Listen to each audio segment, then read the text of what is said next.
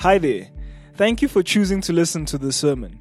We pray that God would use this as an added resource to benefit you in conjunction with you belonging to a local church near you. This sermon was preached at Central Baptist Church, Pretoria. one hundred thirty years of believers loving God, caring for one another, and impacting the world. Good evening, church. You may open your Bibles to Romans ten. It's been said about twenty times in this service. We are looking at missions tonight, and so we carry on with that theme in Romans ten. I've titled it, A Simple Gospel.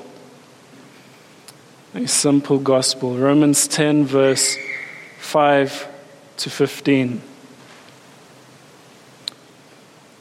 For Moses writes about the righteousness that is based on the law, that the person who does the commandments shall live by them. But the righteousness based on faith says, do not say in your heart, who will ascend into heaven, that is, to bring Christ down, or who will descend into the abyss, that is, to bring Christ up from the dead. But what does it say? The word is near you, in your mouth and in your hearts, that is, the word of faith that we proclaim. Because if you confess with your mouth that Jesus is Lord, and if you believe in your heart that God raised him from the dead, you will be saved.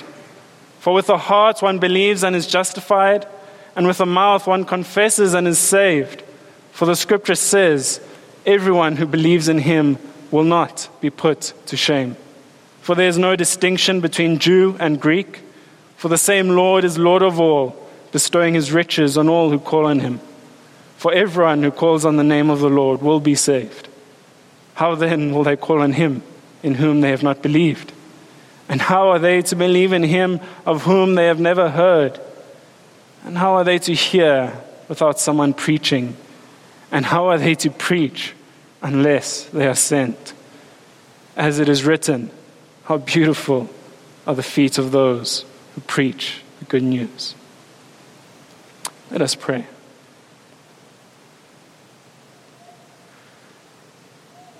O Lord, I pray that the meditations of my heart, that which I have prepared, I pray that it would be pleasing unto you. I pray that it would serve your ends and not my own. I pray that it would be faithful to the living word of God, the truth that we are indeed slaves to, Lord. I pray that your truth would be proclaimed in all its glory tonight. I pray this in your name. Amen.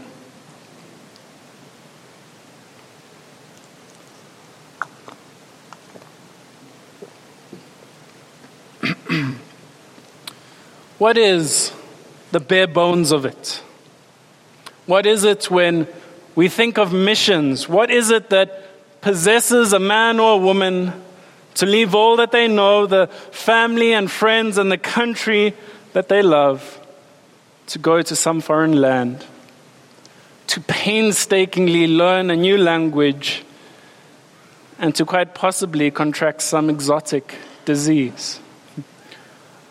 What possesses a man or woman to take that path? This morning, Jabu called them radicals. What is it that causes such radicalness?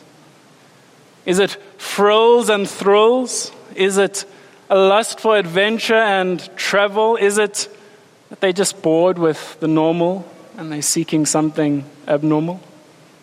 What is it? Again, I'm going to call it missions. What is it that possesses some of our congregation every Monday night to go through some lessons on evangelism, to put efforts into learning how to evangelize, and then to go onto the streets and to seek people out and to ask them the question, have you heard the gospel? And to try and use words to explain the gospel. Why would anyone risk the embarrassment of being told, I'm not interested in what you have to say? Again, dare I, I shall call it missions. What is it that possesses me to stand up here? or any of the pastors who stand up here and preach, or maybe one of our missionaries, one of our connections who goes into Sunnyside and on the street corner opens his Bible and preaches on the street. Are we entertainers? Is that it? If I manage to keep you guys awake for half an hour and crack one or two jokes, have I done my job? Again, one last time, dare I, I shall call it missions. What would possess you to wake up tomorrow, to go to work or class or maybe to the gym and to nudge someone you know and to share the gospel with them? What would possess you? What would possess you when you go home in December? What would possess you to rustle some feathers and share the gospel with your family? Why, why bother? Why bother with any of it? I think this text that we're going through, Romans ten, I think it is hopeful. I think it gives us not just a task to do, but it also gives us some motive, some ambition. And it shows us where, where we as Christians fit into God's scheme of things, God's design for salvation. My first point, we have a simple message of salvation, a simple message. It is simple in contrast to verse five, to what Moses wrote. Paul quotes Leviticus. Moses writes about righteousness that is based on the law, that the person who does the commandments shall live by them. Moses gave you what is theoretically true, but practically impossible. It is true, if you keep all the commandments, you have attained righteousness. It is true. And so it was. A lawyer came up to Jesus, seeking to test him, and he asked, how do I get eternal life? How do I get into heaven? How do I do it? How do I do it? Jesus asked a question in response. What does the law say? And the lawyer answered, you shall love the Lord your God with all your heart and all your soul and all your strength and all your mind, and your neighbor as yourself. Do this and you will live, Jesus responded. It is theoretically true, it is theologically sound, but it is practically impossible. You will spend your entire life trying to love God with all your heart and soul and strength, and you will find your efforts do not match the requirement. You may spend your entire life trying to love your neighbor as you love yourself, and you will find your efforts fail dismally. You may climb the highest mountain, you may, may, you may make pilgrimages to some distant city, you may know the law, the Bible, from cover to cover, you may sell all your possessions and give them to the poor. A lifetime of penance and reaching for God, it will not suffice, because He is holy and He is pure, and we are anything but.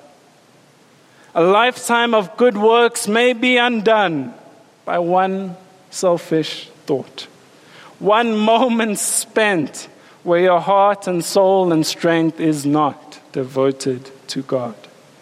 One moment, one moment where you elevate yourself above your neighbor. All it takes is one moment. And there are many, many such moments. And so Isaiah puts it thus, the sum of all our efforts, it is but dirty rags.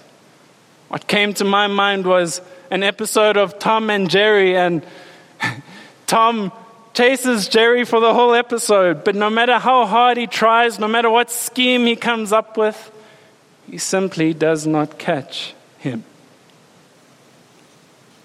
In contrast to verse five, in contrast to what you would spend your entire life reaching for and never attaining, in contrast to that, righteousness based on faith does away with those things. Righteousness based on faith tells us, it rebukes us when we chase myth. It ministers to our hearts when we ask the question, who is going up to bring Jesus down? As if we need to somehow find our own way to heaven because Jesus ascended there. Who will descend into the abyss? Who will pass into the afterlife? As if we need to bring back our Messiah from the dead. As if the, our Savior did not rise from the dead on the third day. Don't overcomplicate salvation, Paul is saying. Don't overcomplicate how you are made right with God. Don't make the fatal mistake of replacing a law that is impossible to keep with a Jesus that is impossible to find. That's not what righteousness based on faith says. Verse eight. But what does it say? What does it say? The word is near you. It is in your mouth and it is in your hearts. That is the word of faith that we proclaim because... Because it is this simple. Because the salvation that is offered to us through Jesus on the cross for our sins, it is not an unkeepable law and it is not an unfindable Jesus.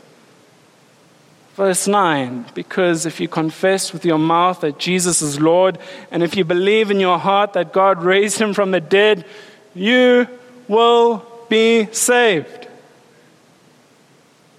Verse ten, for with the heart one believes and is justified, and with the mouth one confesses and is saved. This is simple. It is simple in contrast to being justified by righteousness. It is simple. It is accessible. It is by faith. By faith, if the Spirit of God be at work in our hearts, it is by faith attainable. It is so close. It is so near. It is so simple that even tonight, it is not beyond the realms of possibility that someone walked in that door and they did not believe and they walk out an hour later and the Spirit of God has worked in their hearts and they responded and they believed and they confessed. It is not beyond the realms of possibility because it is that simple. What's the difference between the saved and the unsaved? What's the difference between the unbeliever and the believer? What's the difference between the going to hell and the going to heaven?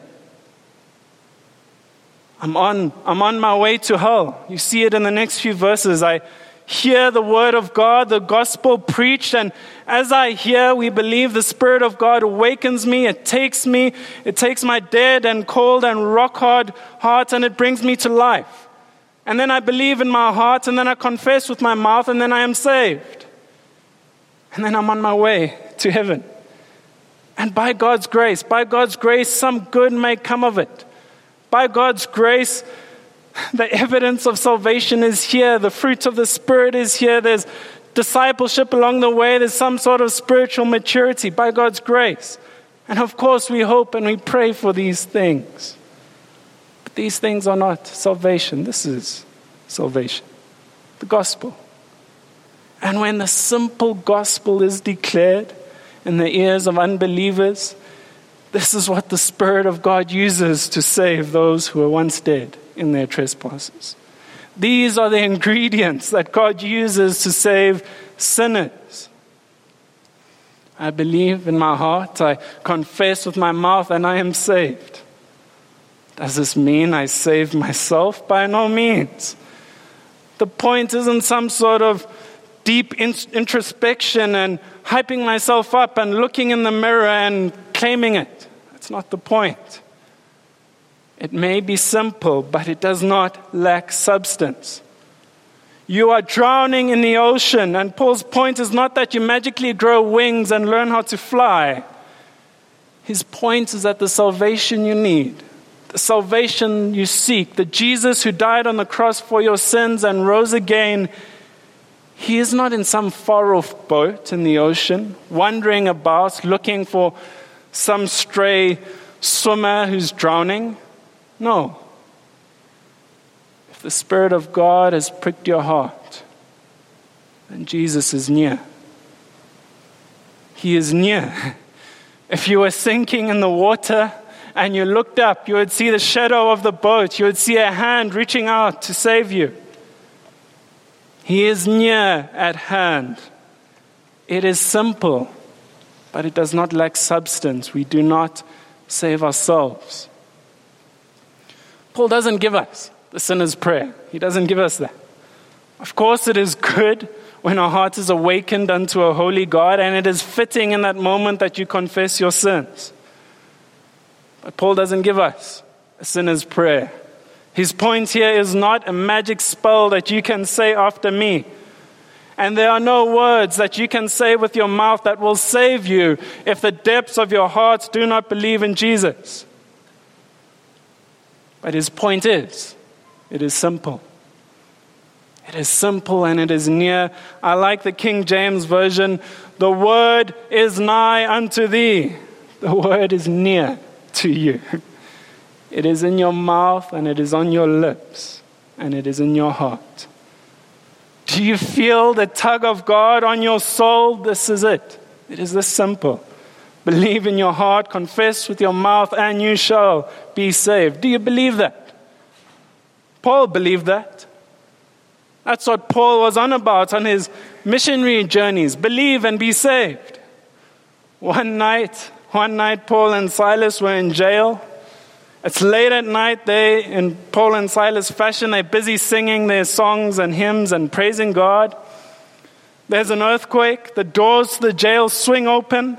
The jailer wakes up. He sees the doors are open and he thinks all the prisoners escaped, and he, he prepares to kill himself because he knows he will be held responsible.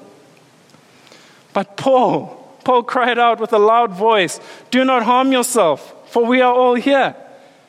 And the jailer called for lights and rushed in, and trembling with fear, he fell down before Paul and Silas. Then he brought them out and he asked them, "Sirs, what must I do to be saved?" And they said, "Believe, believe in the Lord Jesus, and you will be saved, you and your household." And they spoke the word of, Lord, of the Lord to him and to all who were in his house. And he took them the same hour of the night and washed their wounds, and he was baptized at once, he and all his family. Then he brought them up into his house and set food before them, and he rejoiced. He rejoiced along with his entire household that he had believed in God. It's a simple, simple gospel. This is what Paul was on about two thousand years ago, and in all those years, it has not changed. The years have not added hoops that we, you and I have to jump through. But the years have added beauty to the grace of God that outlasts every generation of sinners. And so it's the same today. This is the same challenge that Paul used to challenge sinners two thousand years ago. Believe and be saved. Verse eleven. For the scripture says, everyone who believes in him will not be put to shame. For there is no distinction between Jew and Greek.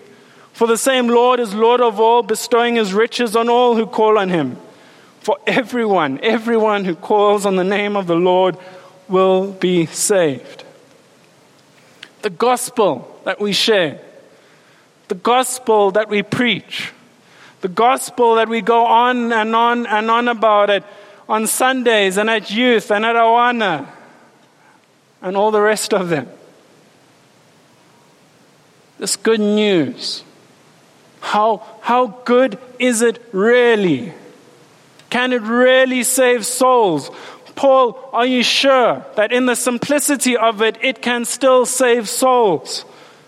Are you sure this is all I need? My first point, it is a simple gospel. My second point, the simple gospel that we preach, it is effective unto all who believe. It works. It works. It is functional. It achieves the end that it promises. And it achieves that end universally without exception. What do I mean by that? Christian. Christian, just as you and I were not turned away when we heard and believed and confessed, so too the promise is thus. Everyone, everyone, whosoever shall believe in the name of the Lord, they will be saved. Understand the implications of this? Liar, murderer, rapist, cheater, gay, gossiper, person who grew up in church who thinks they're innocent but have never truly believed, Muslim, ancestor worshiper, Buddhist, atheist, Chinese, South African, Nigerian, cannibal on some distant island, American, Jew, Greek. No one will be turned away. No one who encounters God and calls on his name will be turned away. No one will get to this point where they hear the gospel and the Spirit of God works in their hearts and, and they try and turn around and they, they try and believe, they try and confess, and then they are turned away. No one. No one. The blood of Jesus is sufficient unto all who would believe in him. You may have lived a shameful life to this point, but this is the promise. If you look upon Jesus, everyone who believes in him will not be put to shame. O sinner, it matters not from whence you have come, but if you come, and if God so moves in you, and you believe and you confess, from henceforth, you are saved. Consider this, consider this. If if this is true, if it's true, and you walk away from it, and you disregard it, and you harden your heart, and you decide in your heart that you'll have none of it, if the simple message of the gospel is too simple for you, and you would rather walk away and dismiss it as foolishness because you want to try and make your own way into heaven, if you think that your little feeble, frail mind can somehow think your Creator out of existence, you will be sorely disappointed. If you do that, you will surely, surely you shall be put to shame. Surely you will be outcast, and you will surely not inherit the kingdom of God. There is a simple message. A simple message we preach, it is effective unto all those who would believe in him. And thirdly, God's design is that we share this simple message. Verse fourteen, how then will they call on him in whom they have not believed? And how are they to believe in him of whom they have never heard? And how are they to hear without someone preaching? And how are they to preach unless they are sent? As it is written, how beautiful are the feet of those who preach the good news. Of course, of course, what we believe, it has moral implications. Of course, the life we live and how we choose to live it, of course, that testifies to the God that we believe in. Of course, it is right and it is fitting that if your sins be forgiven, that your life evidences that. Of course, that is abundantly clear from the scriptures. But Christian, what do you see in these verses? What, what does the word of God say? How shall they call on a Jesus in whom they do not believe? And how will they believe in a Jesus of whom they have never heard? And how will they hear about him if no one tells them about him? And how will they be told if no one is sent to tell them? Who does the sending? Of course, of course we know it's God. God saves. God raises men and women and he uses them to achieve his ends. A quote from Jabu this morning, in God's plan of redemption, he chose to save souls by using those who have already tasted the fruit of salvation. Who does the sending? Of course it is God. But where do we fit in? Do we wait? Do we watch on from the stands as God's plan unfolds? Do we fold our arms and put our feet up and say it's, it's in God's hands? God doesn't need me to achieve his ends. Or do we do what God designed us to do? Surely, Surely these verses are an invitation to us. If you, if you turn back one page and you read Romans nine, It's as if you, you're standing at a distance and you're observing this great painting. You see God's design. You see election. You see predestination. You see God choosing. You see him having mercy on whom he will have mercy. Loving one, hating the other. God is the God of salvation. From eternity past to eternity future, he is sovereign over it all. But if you read Romans ten, it's as if Paul is inviting you closer. Come closer to this painting. See the finer details of how God achieves this. See the good works that God has prepared for you. See how in every brushstroke, God has designed it thus, that his church should proclaim the gospel on the rooftops and on the mountains and unto the ends of the earth. And when the church takes this matter seriously, see how men and women are saved by God's sovereign hand. See how when, when the church takes this matter of the gospel seriously, see how all who respond and call on his name are saved. It is not I that saves, but God has ordained it thus. He has ordained salvation thus, that when you and I, when we open our mouths and when we preach the gospel and share the gospel, this is how men and women are saved. What is one of the implications of this? Unless, unless at some point I, unless at some point we as the church, and yes, Central Baptist, but also the wider church of God, if the church does not send out missionaries unto the ends of the earth. And if the church, if the church does not send missionaries to go, and if they go, but they busy themselves about other things and they miss this point of opening their mouths and sharing the simple gospel of salvation, unless those things happen, we have no reasonable expectation that anyone will be reached, and that anyone will hear, and that anyone will believe, and that anyone will be saved.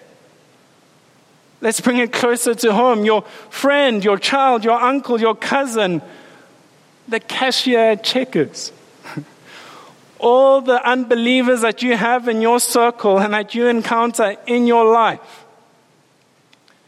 Unless someone at some stage opens their mouth and tells them about the simple gospel of Jesus Christ, unless quite possibly you, you Christian, unless you open your mouth and share the simple gospel of Jesus Christ, unless you do that, you have no reasonable expectation that they will be saved at all. Parents, you cannot beat your children into heaven. Friends, you cannot befriend and smile people into heaven. Philanthropists, there is no sum of money. There is no quantity of charity that you can give to anyone that will get them into heaven. Politician, there is no revolution you can instigate that can save a man's soul. Doctors, there is no drug you can prescribe me that could save my soul. And it goes on and on. By all means, do those things to the glory of God if God has blessed you.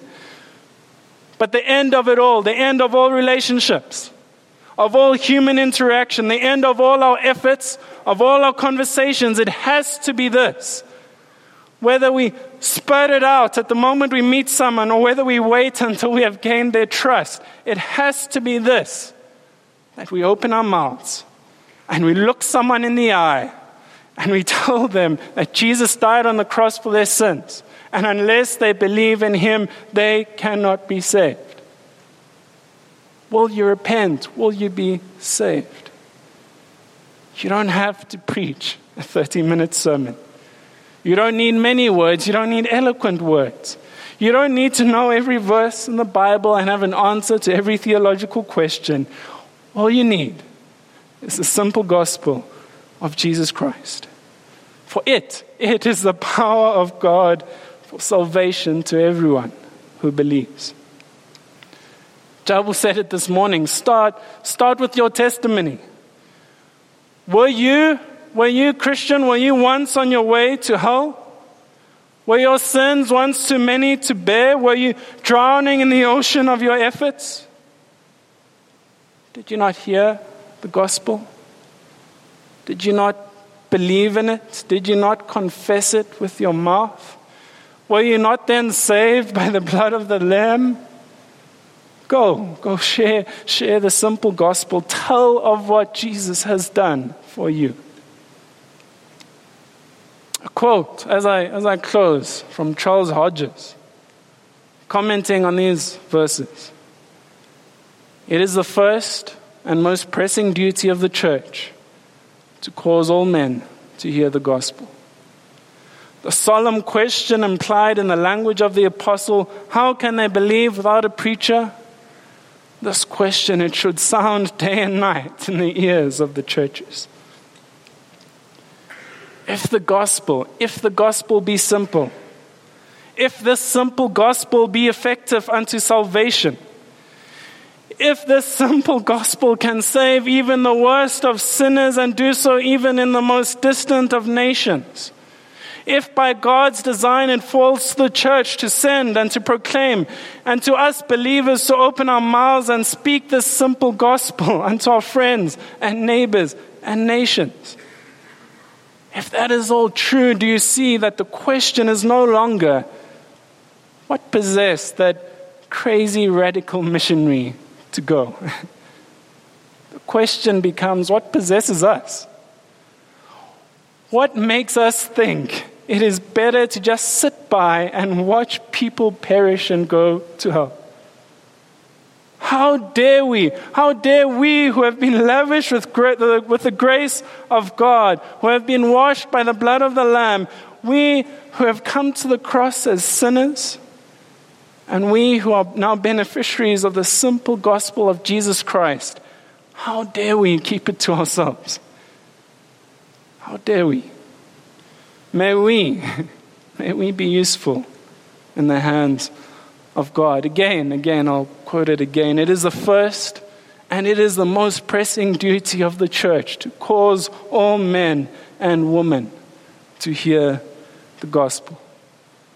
May it be so, even of us here today. Let us pray.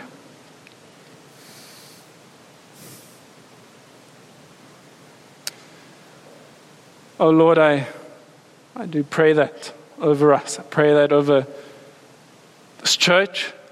I pray that over the individuals in this church. I pray that over myself. May we be useful in your hands. Give us the courage, give us the faith to open our mouths and share this simple gospel. Oh Lord, save souls. Please, Lord, I pray this in your name. Amen. Thank you for listening to this sermon. Find out more about Central Baptist Church at w w w dot central dot org dot z a.